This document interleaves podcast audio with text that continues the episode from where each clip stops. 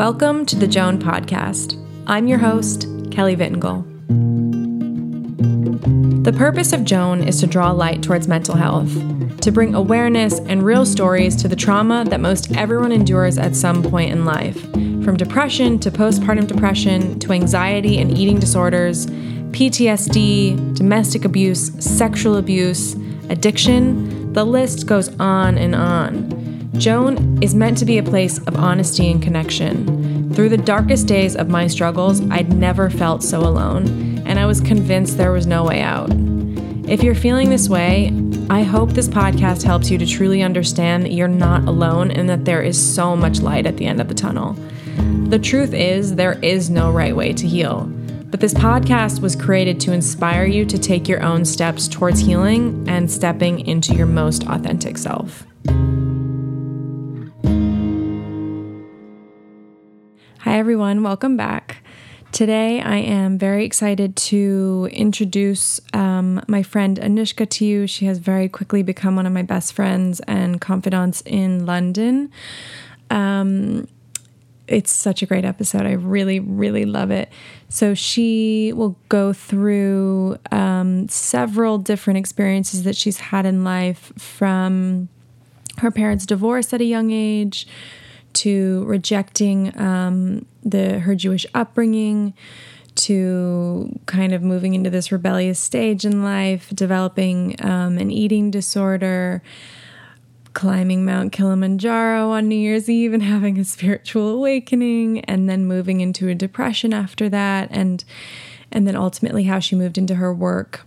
Um, which she will explain, but she is such a magical person. She truly is this like human embodiment of of the goddess and it's so fitting that her her business is called the goddess space because she is such an embodiment of divine feminine. She has taught me so much about how to be feminine and how to how to embrace my femininity as someone who tends to be quite heavy in my masculine. So um, I think just listening to her, you will be like listening to her speak is just heaven. Um, but I really think that you'll enjoy the episode and learn a lot. And if you feel called, um, there's a whole bunch of information in the show notes about how to get in touch with Anushka, how to work with her. Um, yeah, and I hope you love the episode. It does. It does like it does change, change, the energy. energy. Hello. We're not afraid of you. okay. Okay. So I am here with my friend Anushka of um, the Goddess Space. That's the name of her business. She has become a really good friend of mine since um, I've moved to London. I was attending some of her circles, um, which she will tell you more about later. But I'm really, really excited to have her here. So I'm going to let you introduce yourself. I like to kind of like if you can tell us your age, what you do. So kind of talk about the goddess space a little bit. We'll talk more about it later, but um, I kind of like to start with age because I feel like there's a lot of I don't know. There's people are just going going through things at so many different stages of their life, and mm. it's kind of never ending, actually. But yeah, it's all the cycles. Well, I'm Anushka. I am 28 years old, um, and I created a space called the Goddess Space, which is a space to really hold women, to create sacred spaces for them to reconnect back to themselves, to their true self. Um, and support them in exploring that space. Great. Which is something that you created out of kind of everything that we're going to talk about, right? Exactly. Kind of it was a total manifestation of my own journey, um, which then culminated in this space being born, and it's both a physical and online space. Um, yeah, that really was created out of my journey, my journey to really find myself. Um, and through that, I collected a lot of tools, practices, met a lot of beautiful women, um, all who I weave into, yeah, to the goddess space. So I would like to start out. Um, we've been chatting about like all of this before. I'm like, wait, wait, stop! we need to press record. Um, so let's kind of. So Anushka has been through kind like a, a multitude of experiences, which I think is important because most of us have. Um, and that's the thing with, I hate, again, we're going to talk about labels. I hate calling it mental illness mm. or mental health or whatever it is. Mm. But um, just because it does feel like it's, it's put into such a box um, and, and a negative one at that. So, yeah, I think it's important to kind of talk about everything that, you know, we've been through because we go through so many things and it changes. It's always changing. So, um, start out, kind of tell us about your childhood a little bit. What mm. was that like? So I grew up in a beautiful, very romantic, very bohemian um, family. And from one to five, you know, all my memories of it are through photo albums, but these photo albums are so nostalgic and enchanted. It's just this kind of bohemian dream world. you shared a photo of one of the photo yeah. albums, and I was like, "What is that?" Know, It looks like it could have been taken out from. I mean, I don't even know. Just like a fairy tale. It it really was. It was this kind of very romantic, very bohemian fairy tale, and. I was in my bliss. I look back at these pictures of, you know, my little girl and she was just so happy and expressive and free. Um, and at about five years old, that all stopped because my parents split up. My mom went off, and my dad went off in his direction, and me and my brothers were left separated between the two. So, this kind of fantasy world, which is what it really was, was jarred at that moment. Um, and I think something must have shifted in me at that time because that free little girl all of a sudden built a lot of walls up around her. Um, and you I can remember that. You can remember that pain. I can. I can remember the pain and I can remember trying to fit in, you know, just trying to to make myself small in a way, to just slot into these two lives that was once one you know, when my parents were together, it was just this one beautiful life. And then all of a sudden, there were two, and me and my brothers were traveling between them. Um, and I think because of that, yeah, we did have to create barriers up for ourselves. We did have to look after each other. Um, and although, you know, my parents were very loving and they tried their best to do everything to make us feel safe, I feel that I, I didn't feel safe really anymore. Um, religion played a big part of my childhood as well. My family grew, we grew up very religious Jews. Um, and we used to go to synagogue every weekend. You know, Judaism was a huge part of my childhood, and it was beautiful, very family orientated. You know, so it created these safe spaces for us to reconvene as a family. Um, I went to Jewish schools my whole life, and that was something that made me feel safe throughout my early childhood until I was about 13, which I now know to be such a symbolic and magical number for me to put my foot down and say, I don't want religion anymore. so at 13, I totally rejected religion and spirituality um, mm. because that was the same thing for me, which was mm-hmm. a huge lesson that I was about to embark on.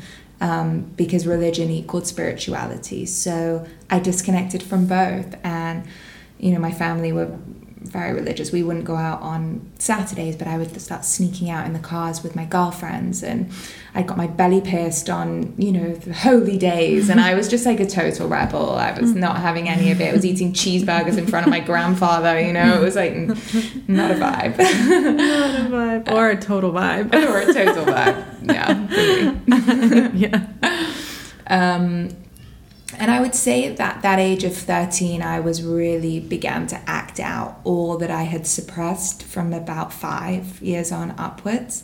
Um, I was starting to channel this anger, probably, you know, this feeling of disconnection that I'd felt was suddenly being able to come out through this rebellious teenager. All that I had kept hidden inside me, there was now an expression for it. And it took me down the path of wanting to be included. You know, I was really gave into peer pressure. I was very much a people pleaser. I was taking drugs and drinking and partying a lot and dating the wrong guys and just on that kind of teenage roller coaster to nowhere, mm-hmm. basically. Um, and I would say yeah, things started getting progressively worse as I started disconnecting more and more and more from who I was. And as I started acting out um, through different ways, whether it was drugs or eating disorders or, you know, feeling disconnected, it was just all ways that I could express unchanneled energy. Um, and then we were discussing before at about 22, 23, I suddenly hit this brick wall. Um, and it was the first time, actually, I think I allowed myself to feel. Mm. Because I think all these mechanisms that I'd been coping with, my defense mechanisms, were ways of me just not feeling. And when I got to 23, I remember just my whole life was so out of alignment. I was so disconnected from everything and it was the first time that I recognized that. Um, How did you recognize it? What was showing up for you?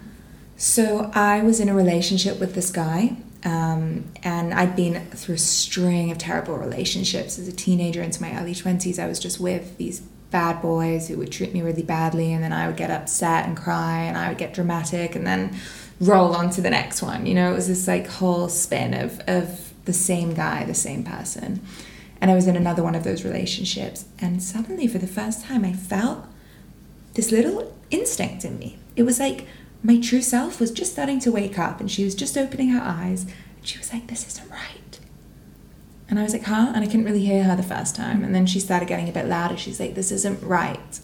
And I was like, What? Come again? And it took me about a year to really feel her because she started roaring, actually. Like she started screaming out to me, like, mm. This is not right.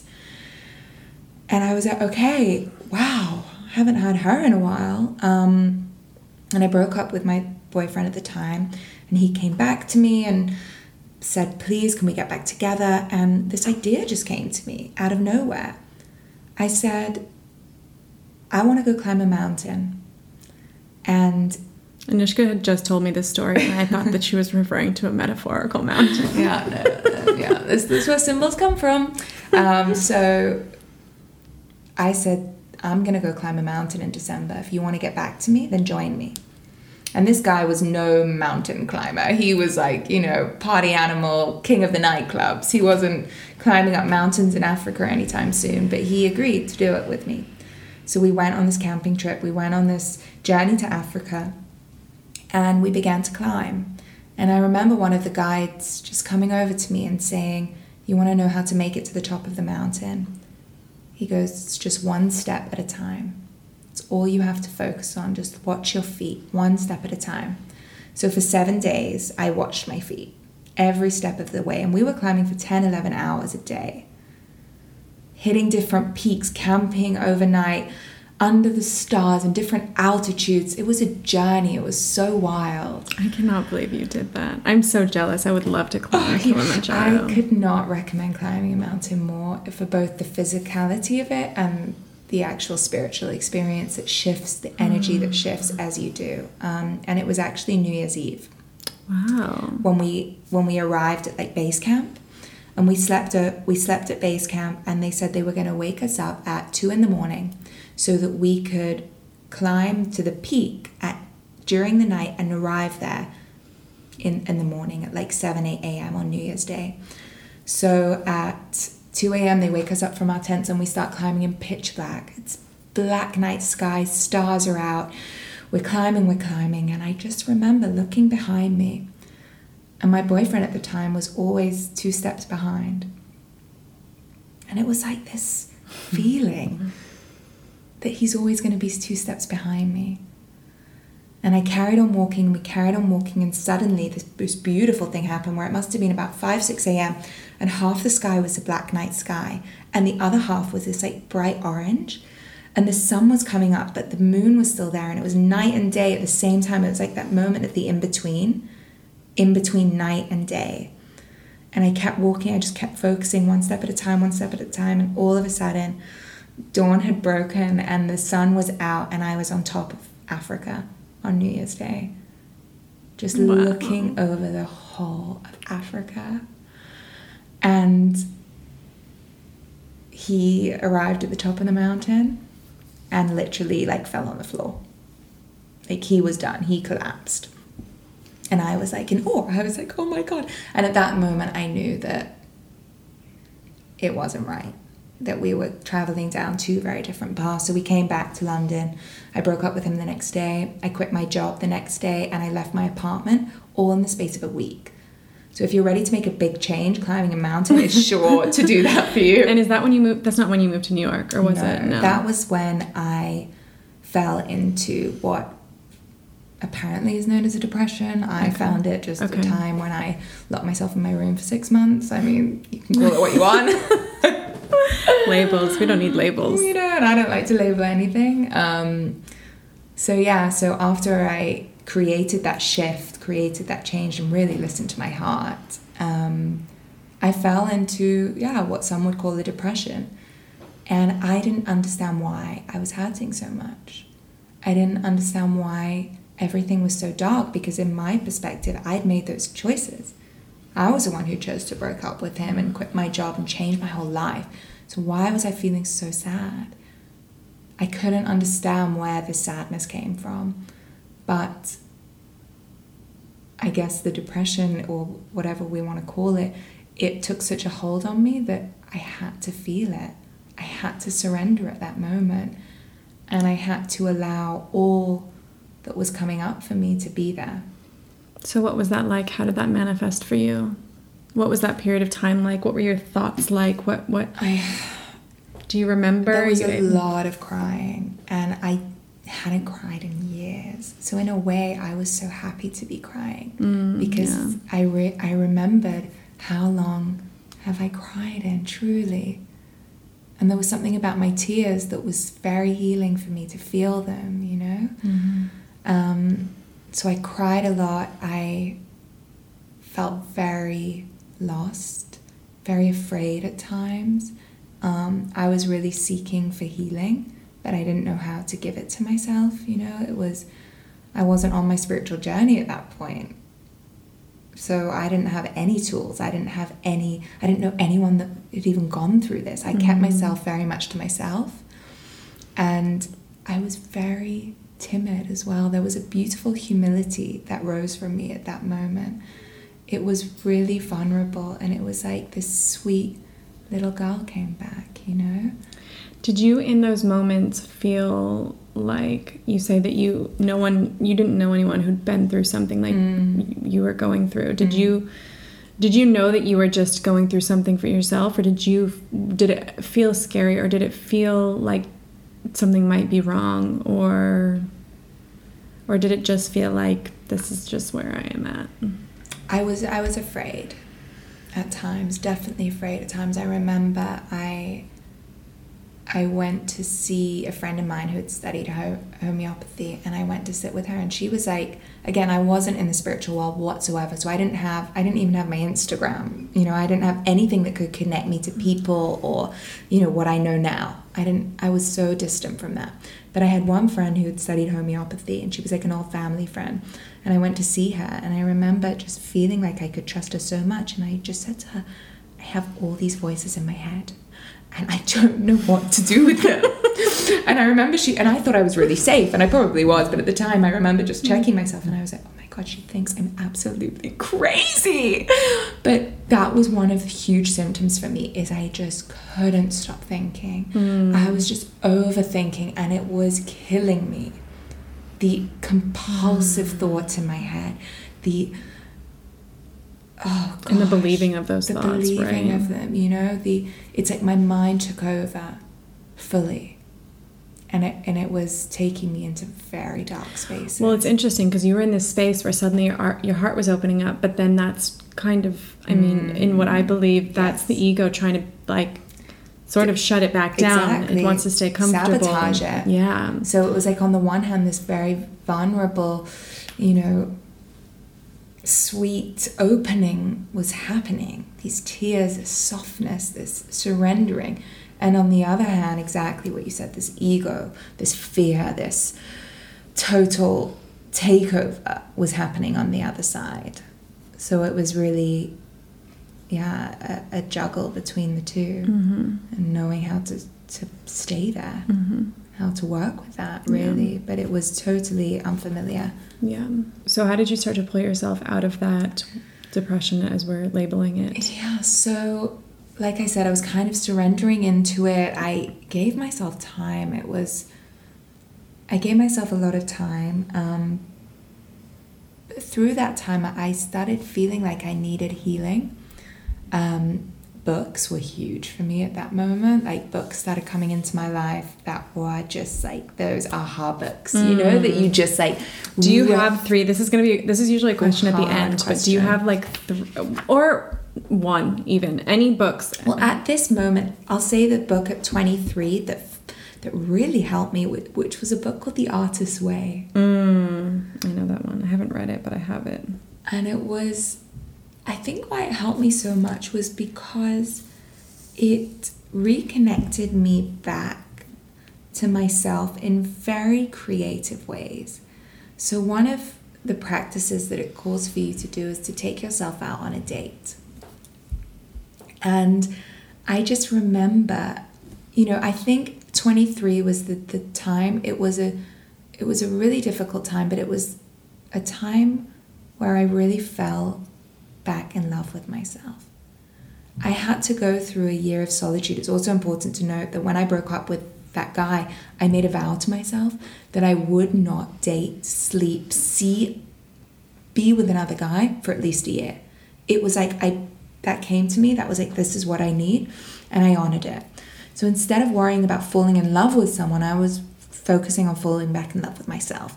And even before falling in back in love with myself, getting to know who I was. Um, and when I set that intention, all these things that are coming into my life to support me on that journey. So, this book, The Artist's Way, came back, which was about taking myself on a date. Um, I decided I to start doing things that made my soul happy. And there was a beautiful quote, and it was that it was like, do things that make your soul happy. Um, so, I decided I wanted to be an actress. So, I pulled myself together and I joined an acting school in East London. And my acting teacher looked at me the first day I walked in, and I went to grab a script. And he looked at me and he goes, Before you take that script, before you even dare to embody another character, you need to know exactly who you are first. and it was a method acting school. And basically, before we began each class, we used to have to sit and meditate for 45 minutes. I hadn't even meditated before. I didn't even know what meditation was. And I was suddenly sitting with myself for 45 minutes a day. And this was really the beginning of un, un, uh, evolving my practices. Um, I didn't seek for anything, everything came to me. So I started acting, I started reconnecting back to myself, I started reading these books. Um, I then I was working in a flower shop, so plants were really in my life. Flowers, nature returned to me. Um, I have a fairy godmother who lives in Virginia, in in Washington, near Washington D.C. she lives in a forest. She really does. And I went to see her. Wait, what do you mean a fairy godmother? Who is she? She's my godmother. Okay. But okay. I call She's her my fairy, fairy godmother, godmother because okay. I, I went to go visit her and stay with her in the woods that summer. felt a needing to go. And she basically started I didn't even know this, but she was doing a lot of healing work. And she started working with me. Um, and she just created so much space for me to talk about my dreams, to talk about my visions, to talk about who I am and what I want. And she just created this space for me to really express my truth and then supported me in in setting my own intentions to make those things happen. Um, and wise women just kept walking into my life that year. I suddenly started learning about astrology. I met this beautiful astrologer who took me in and swept me up, and suddenly I was in her home in Hampstead Heath, which is this very kind of natural space in London. Um, and she's a witch. You know, she's she calls herself a pagan. Zoe. Zoe. She's full witch. She's witchy, and I used to go into her apartment and sit and listen to her as she told me about numerology and tarot and herbs and plants and oh, everything astrology. I was learning about moon cycles and all of a sudden I went from this girl standing on the top of a mountain, having no idea who I was, to suddenly journeying down this path of, of what I call magic. And the magic happened because I followed my heart. I allowed myself, I surrendered, I fell back and trusted that I needed to really fall apart in order that I could be put back together. Um, yeah. Yeah. Yeah. Yeah. That's what happens. That's what happens. So, I mean, that seems to be the case, I think, with a lot of people. It often comes, it's like you hit a wall and you either kind of put blinders on and move through and the pain gets buried or and it comes up another time mm-hmm. that's the that's i think the challenging thing is that it never goes away it's Mm, always going to come back yes. Well, yeah at what point was it was the we're being careful with labels again um Anushka at one point suffered from an eating disorder. Mhm. Was this before or after this was much before. What the my, eating disorder? This was in my teen, my late teens, early, very early twenties. Okay, tell yeah. us a little bit about that. Yeah, so this was the period again where I was just very disconnected from everything. I'd lost spirituality. I'd lost my sense of This self. is kind of when you were in like this like rebellious really sort of rebellious, party, toxic. Yeah, just using it, trying trying to find anything I could to distract me from feeling. Mhm. Which is why when I then started to feel, it was such a you know huge thing because I hadn't allowed myself to feel. So the eating disorder really came from partially a need for control. Secondly, a way I could feel in a way, you know? For me, looks and how I looked and how people saw me was very much a, sense of value and self worth. You know, if someone were to call me beautiful, I would feel a sense of self worth. Mhm. Um, comparing that to all the magazines you see and all these beautiful women with these gorgeous bodies that we're told is perfect and we're told is beautiful, and I'd look in the mirror and not see that. You know, I could control what I ate, I could control how I was sick. So I'm labeling it bulimia for Mm. the sake of We had a giggle before again because I, you know, I think maybe we can label me delusional as well, but I, you know, I couldn't label anything that I had, and I was telling Kelly, you know, like I couldn't say that I was bulimic because you know you hear these stories of these girls who are throwing up every day, and I wasn't throwing up every day, but maybe I was throwing up every other day, so I wasn't bulimic. But I guess you know if we were to label it, then yeah, I was throwing up. I was binge eating and starving myself. You know, I was trying to find different ways to control what I ate, but also I don't know how to explain it. It's it's strange yeah. because the binge eating was a way that I could numb. That's the word, numb my feelings, and then throwing up was a way that I could get rid of the memory of numbing my feelings. Yeah. And how long did that last for? Well, I got taught how to throw up at 15 years old by another girl at school. Wow. Yeah, she Oh came God. over to Whoa, my that gives me house. chills. Isn't that crazy? She, and this is not, I know I'm not the only person who has this story because I'm I've spoken to a few. Yeah, and she taught me how to throw up, but it was like a game. You know, it was like, I'll come over and I'll I'll show you. And we sat in my bathroom, we locked the bathroom door, and she showed me how to do it. It was like an initiation. It was, yeah, Wow. very sad, really. Wow. Mm. So at 15, I knew how to do it, and I would do it occasionally.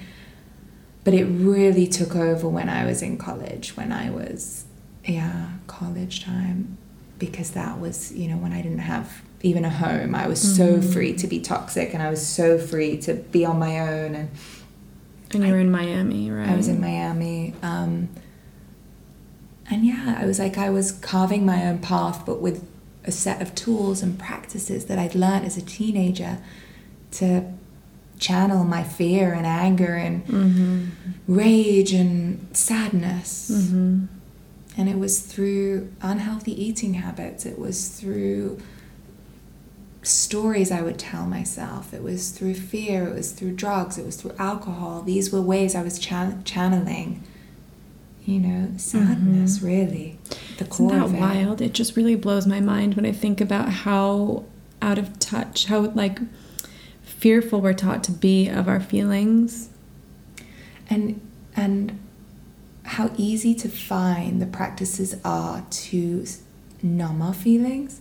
Yeah. And where are the practices that we teach little girls how to express our feelings, you know, how to channel them in mm-hmm. healthy ways? Mm-hmm. It is so easy for us to find ways to channel them that are so bad and mm-hmm. dangerous for us. Mm-hmm. You know, but where are the books? Where's the education on yeah. how we can channel our feelings?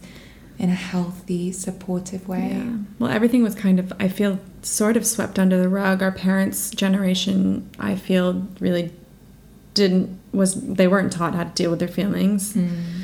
Um, I feel that way uh, uh, about my parents anyway, and mm. about most adults that I know. Mm. And I do feel that our generation is kind of bridging this gap between like I'm excited to have children because mm. I'm like, oh my mm. god, they're gonna be like little light, amazing totally. beings. Of course, we're gonna project our shit onto them. Like, they're gonna have but we issues. may have a little less shit. That's what I'm hoping in all this work, anyway. and um, but yeah, like we're going to be able to teach. I mean, I have mm. so much hope for like mm. people who are coming, the, the yeah, souls who are coming into this world. Yeah, yeah. me too. Um, it does feel like we are the generation of the change makers. Mm-hmm. You know, mm-hmm. we are this bridge, mm-hmm. and because we're the bridge, we're having to do a lot of deep, deep work. Yeah. You know, and as a oh collective, you see it. You see the state of our planet. What is that calling for? It's calling for people to step up and do the deep work so that in generations to come, that space is clean and it's as within so without you know that while the work we see we need to do with the planet is exactly the same as the work we need to do inside of ourselves. Yeah. it's a mirror. Yeah. You know? yeah. So we need totally. to clean up both both planes here. Absolutely. the inner plane and the outer plane. Yeah. How did you come out of your eating disorder? So i would say that it it infused with the beginning of my spiritual journey um, when I began to start connecting to myself, I was still, I still had very bad problems with my my body image and my weight and eating. Um, and then the more I started working on myself, the more I was listening to myself, the more this voice started coming up of actually nothing to do with my body image, but more about what I was eating right? What felt good in my body because I, I started becoming very sensitive um, at the beginning of my spiritual journey because I was open opening up so much. So I became very susceptible to things, and food became one of them.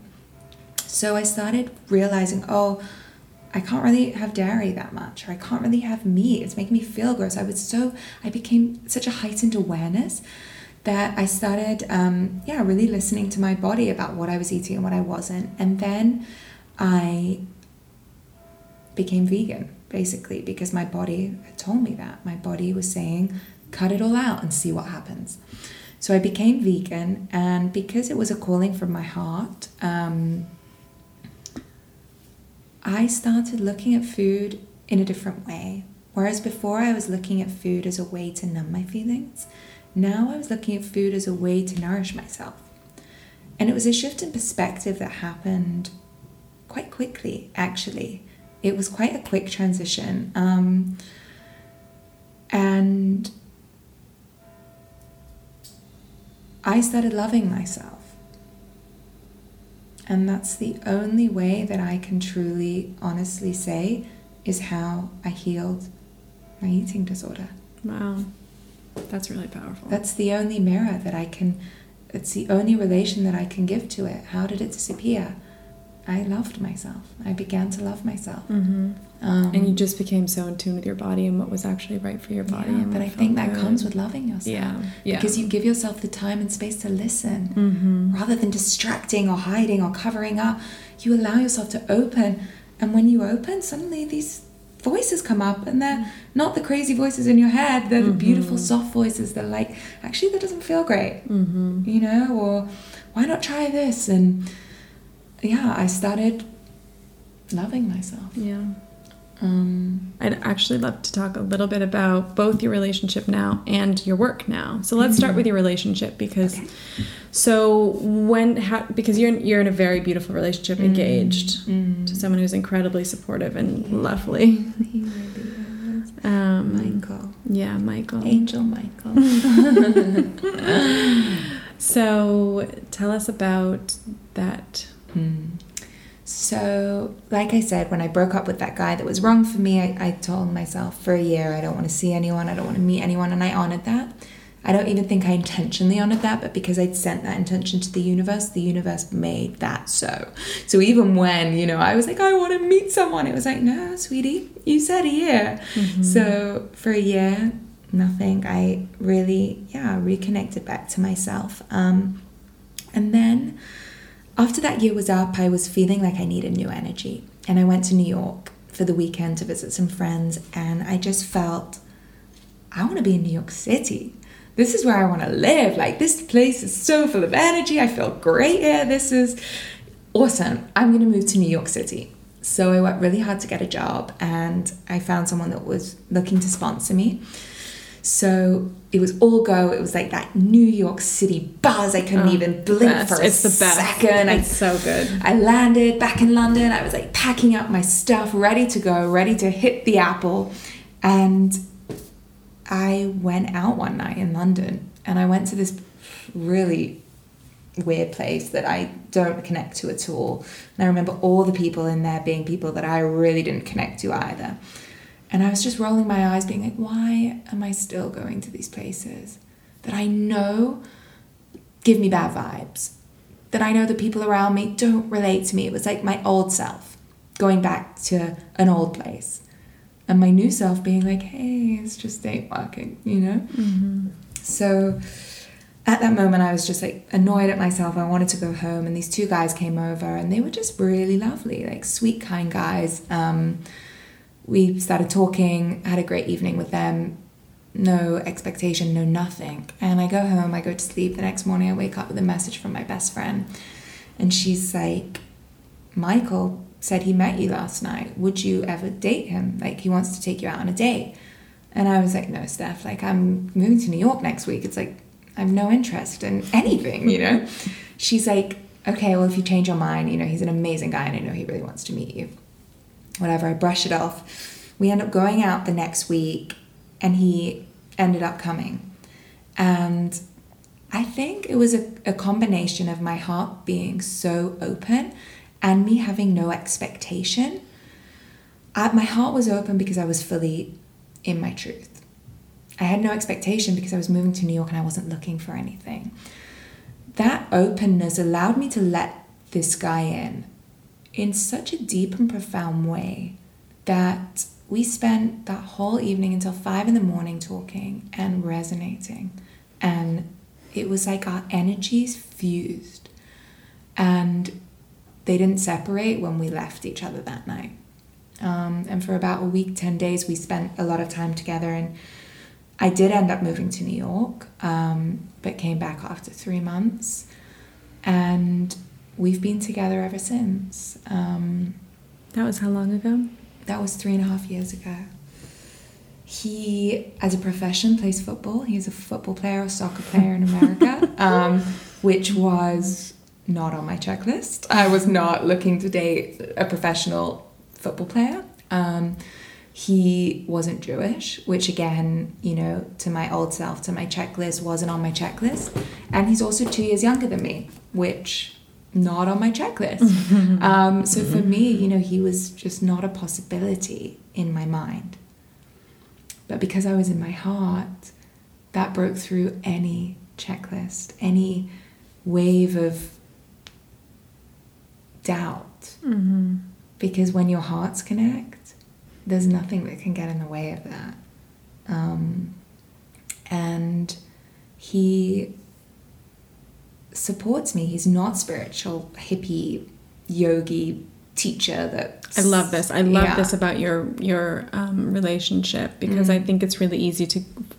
I say this because this is how I feel, to go down a spiritual path and then really feel like you need someone who's like fully on the same page as you, but you really don't. You just need someone who absolutely fully supports you and your journey. They do not have to be one and the same. Absolutely. For me,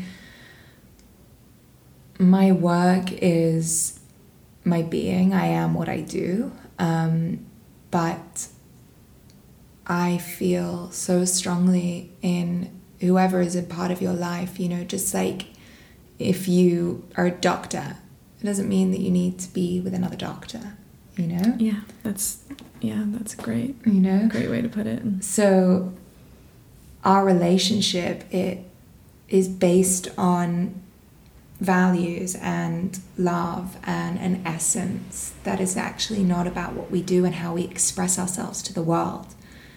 It's more of an inward connection. And then, because of that in, inward connection, we allow ourselves and we support each other in expressing ourselves in whichever way we want to without judgment. So, he holds space for me. He supports me. He sits on my doorstep every night. I have a goddess gathering and waits for me and the girls to be finished. You know, he is mm-hmm. so supportive. And I go to football matches and I take crystals and put them in my bra and constantly send him good vibes as he's, you know, battling his way through a game. Mm-hmm. And we support each other and we, most importantly, see the spirit within each other and within what each other's what each other do does do um, and yeah that's what that's what i seek Yeah. that's what fills me up and makes me feel whole It's so beautiful. You guys, you can really feel it when you're around the two of you. Like it's such nice energy. So, can you tell us about um, your business? So, I want to talk about Anushka's business because it is very much about getting in touch with yourself. And for anyone listening who, again, I say this all the time, it's a different journey for everyone, and you're going to feel different callings to different people and drawn to different things. But I want you to talk about what you do so that if anyone does feel that they resonate with you, um, they can contact you. Absolutely. So um, I started the Goddess Space because I kind of was saying before, I was meeting so many amazing women were really coming into my life, and they were sharing with me tools and practices, really. Everything I was seeking of how to channel and deal with my emotions, with, you know, my problems, with my issues. And suddenly I was receiving wisdom wise woman's wisdom on how to take my pain and alchemize it. And I had never learned that before. And I couldn't really believe what I was learning. I was so in awe of it that I basically decided to open up my home and create women's circles. So I would bring in these wise women who I was meeting and I would ask them to share practices with a group of women. I didn't know at the time that I was really creating women's circles. I was just asking women to come. It was only later that I realized that this was a thing and that actually our ancestors have been doing this for thousands of years. We've been gathering as women. Thousands of years we've been connecting, supporting one another, empowering one another, healing one another, holding one another. And I never knew about it. And it felt like an ancient art that had been lost, that all of a sudden I was reviving in my little living room filled with plants and fairy lights. Um, and that's how I began the goddess gatherings by welcoming in other women to share their practices.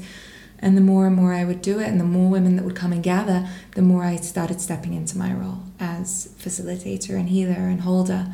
Um, and I have now, I run about two or three gatherings a week a combination of me holding space and bringing other wise women in to share tools, share practices.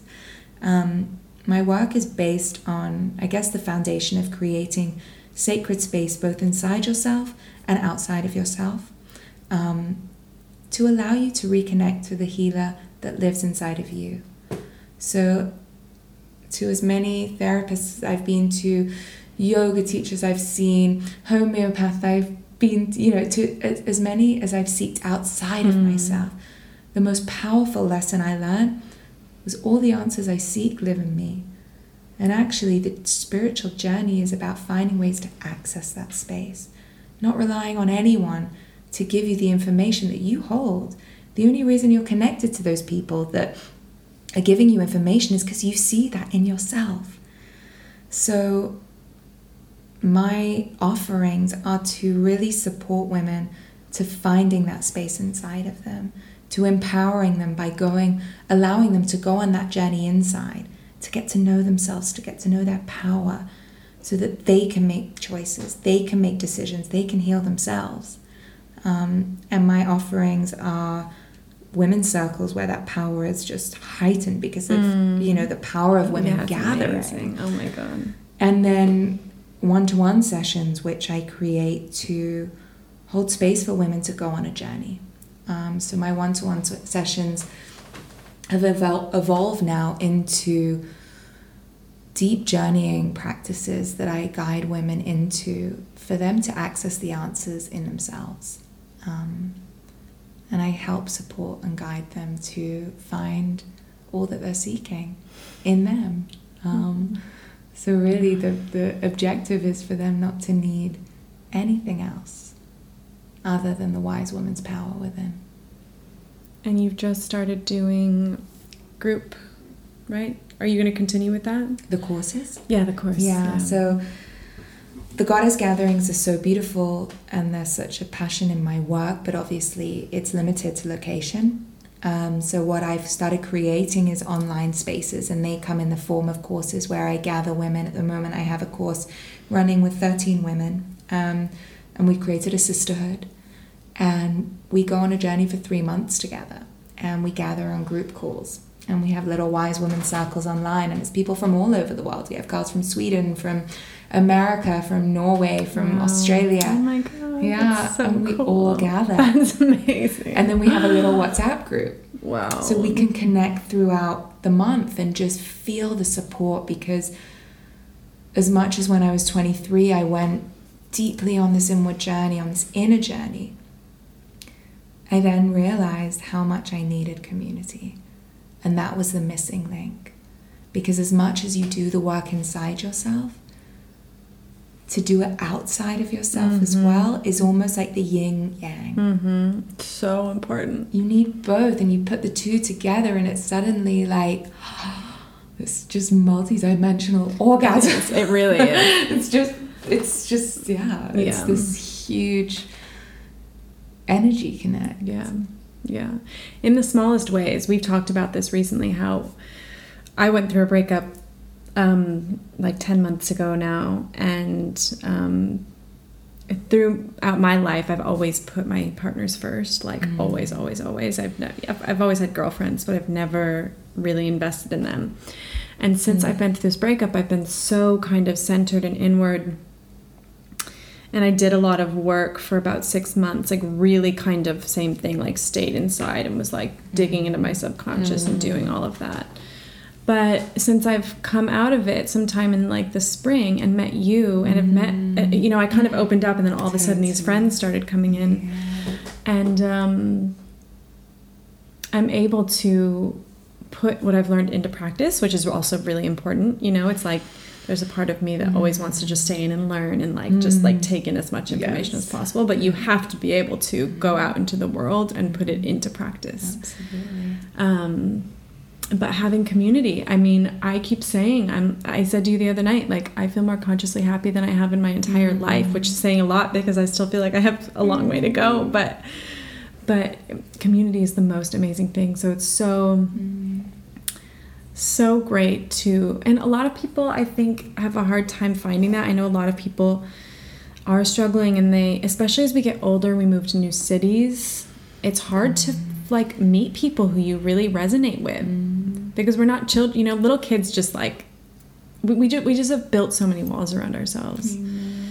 Um, and so to have something like your online courses or your so you do sessions one to one online as well, right? yeah I, do them I mean, just something to like, even if it's if it's online, you know, just to like reconnect To with something. Yeah, and to feel that you're not alone.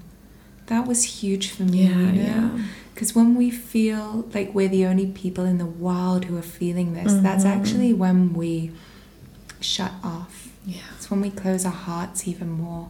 When we realize that actually she might be feeling that way, she might be feeling way, he might be feeling that. Mm-hmm. Our hearts open, and that's where compassion grows and mm-hmm. builds. When we're so inwards and we think we're the only people in the world who feel like that, that's where resentment can grow. Mm-hmm. That's where, you know, Yeah. Well, you go into victim mode. victimhood. But it's not, it's just we don't talk about yeah. it. Right. We don't talk about our fears. We don't talk about our Right. shame. We don't talk about our guilt Right. because we think that that makes us, you know, unworthy, unvalued. But it's the total opposite Yeah. because we've all had those moments where someone has just opened up to you Mhm. and you resonate and she resonates and and all of a sudden this deep connection is created in a Mhm. moment Mhm. In a moment that blasts all the oh yeah i'm fine thanks you yeah i'm fine thanks i'm great couldn't be better you know When I first hung out with a Anushka, I pretty much had a, pan- a mini panic attack. I was called via Instagram to go to a, a goddess circle um, for tarot. Tarot kind of was popping up in my life, and then all of a sudden it was like, we have spaces, still have spaces available tonight for the tarot circle. So I went and we met, and then I reached out to her. Um, how did you reach out though? By- this is a tip on how actually you can make friends. Well, I sent you an email. you sent me an email but Yeah. then when you wanted to you know hang out after. You asked me to be your friend. Oh, you know? And no it's it like it's everything in us you know wants to be i don't know socially accepted socially acceptable. And kelly was like listen i really think we should be friends. And i was like i've been looking for friends too. How did she know that you know? And i came and like that's how our friendship was built because she you know resonated and then put that on the table. Mm-hmm. which is brave. And know? then you came over. And then i came over and then we started sharing and then i was i got nervous and i there was a multitude of things happening actually i think including hunger. Big downfall. But um but yeah and i kind of started to get like ugh, that overwhelming feeling and you were just so wonderful and holding that space for me in the moment and then it passed. Mm. it was so nice. Yeah. yeah so were you gonna say something I was going to say just something about, you know, when we're on our journeys, things fall away and things fall apart, and we're called to let go of things. And I had to let go of my old life, a lot of parts of my old life that were really hard to let go of. And a lot of that were people. You know, I had to let mm-hmm. go of a lot of people that just weren't serving me. And so mm-hmm. much fear comes around that because this feeling that you're going to be alone pops in, or you're never, you know, you're going to be isolated. But actually, what all this inward time does, what this letting go does, is allow is create space for the right people to come in, for the right things to come in. And I was actually speaking about it today on my Instagram, but there's this magical moment in between an inhalation and an exhalation. And it's this moment of in between, right? You're not quite there, but you're not where you were. Mm-hmm. Yeah, that's where. when, Yeah. when you're in your heart with that, it feels like peace. Mm-hmm. When you're in fear with that, it feels like fear. Yeah. You know, when you're in your Yeah. mind with it, when you try Yeah. to rationalize that, you're so afraid of that blissful moment. Mm-hmm. But that space in this in between becoming, I like to call it, is actually where you create the space for exactly what is meant for you to come into your life. Mm-hmm. Um, and with friends, with jobs, with boyfriends, with whatever it is on your path, when you truly allow yourself to let go of the things that are not serving you, Mm-hmm. it is in order to it to be filled up by exactly what is and what does serve you. Yeah. Is there anything in particular that really helped for you in your healing? Like um, any specific healing modalities like meditation or acupuncture or anything like that? Um, so, one of the most supportive healing practices um, that I, I was taught and I brought into my practice was journeying meditations, which I, I touched on briefly. Um, and I went to Arizona to live with a shaman there. And we, yeah, she introduced me to journeying meditation, which is basically a altered state that you bring yourself into um, and you go asking an intention and basically you begin to access parts of yourself um, that begin to speak to you and begin to let you know and what's up and what's going on it calls upon different spiritual guides that you have as well to come down um, into that altered state and have a conversation with you. So a huge healing practice that has supported me is my really my connection to spirit. In full. Mm-hmm.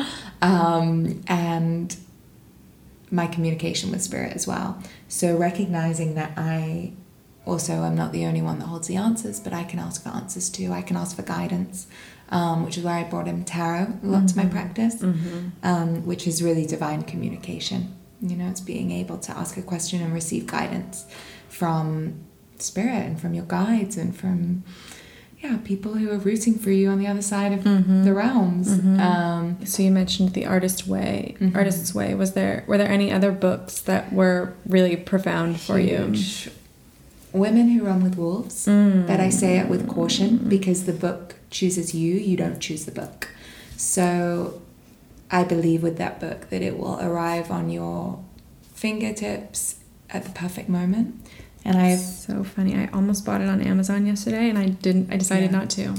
It's it, it it comes to you that book, and if you go out and force it, you won't read it and you won't understand it.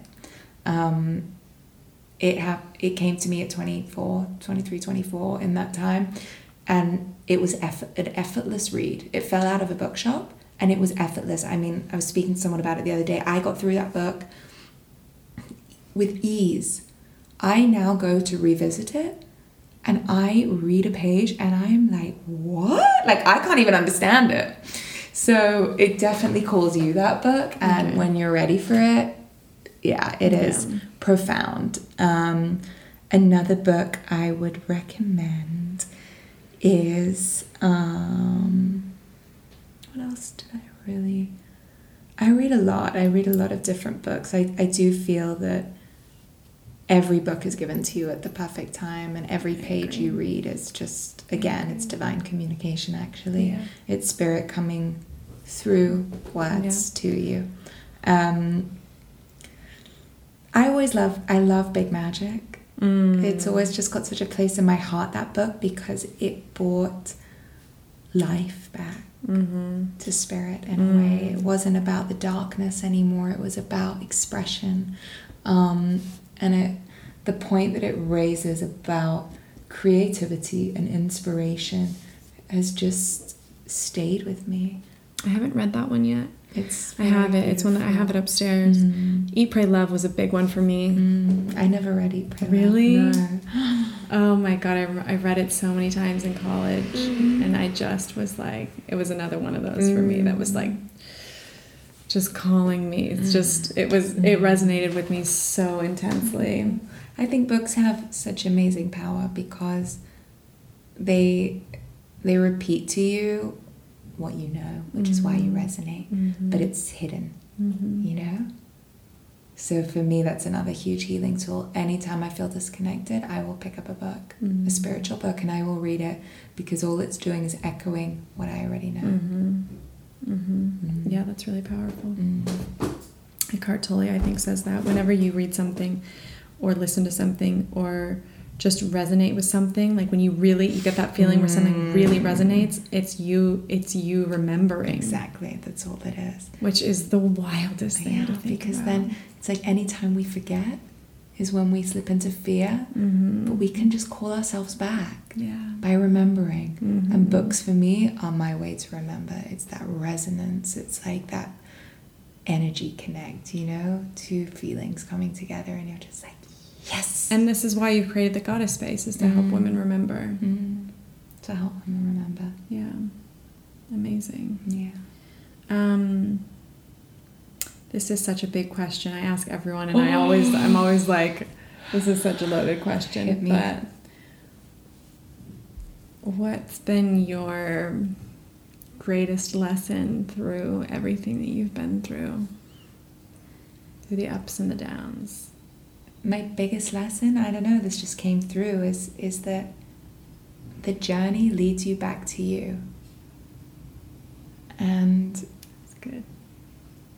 as long as you've got you and you've got your truth and you've got the essence of you you've got the world you've got everything Mm-hmm.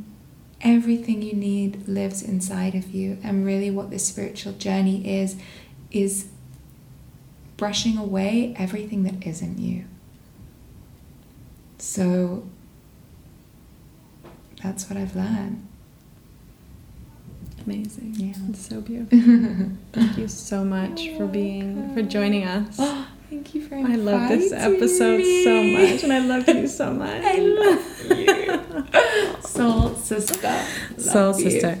And just a little side note, Anushka likes to kind of fidget with things. and when I saw it, she pulled out a bracelet, and I could see you. I saw you pull it out, and I was like, she's gonna try and fidget with Oh, that I during. totally was. It's a shell bracelet, by the way. We could.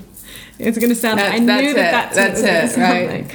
So I said, you have to put that away, and she said, do you have do you have any crystals? So we're sitting here. We've both been sitting here, kind of. holding our crystals, rolling crystals around in our around in our hands, which has actually been really. I'm like, wow, I need to do this for the rest of the episodes. I think It's this is beautiful. really this nice. is I do it for every gathering. I go over and I pick a crystal to hold so that all my fidgety energy can be channeled into that crystal rather than which the crystal transmutes. and I feel held and I feel supported because I got my crystal in my hand, and it means that I don't need to channel any of this uh, energy that isn't even mine. It's Yeah, just little fears or Yeah. anxious thoughts. So yeah, That's good. Okay, well, there's another little tidbit. Carry a little Mhm. crystal with you when you need to get a little energy out. Exactly. Pop it in your bra. Thank you so much for listening to this episode of Joan. I have put all information from this episode in the show notes, so if you forgot to write down the name of a book or a doctor, you can find it there. I want to thank my editor, Clay Carnell, who has been so patient with me. I want to thank Mike Lachaume for providing the theme music that he so beautifully and thoughtfully created. I want to thank Jen Perron for creating our amazing logo, and I want to thank all of you for listening. Thank you so much, truly from the bottom of my heart.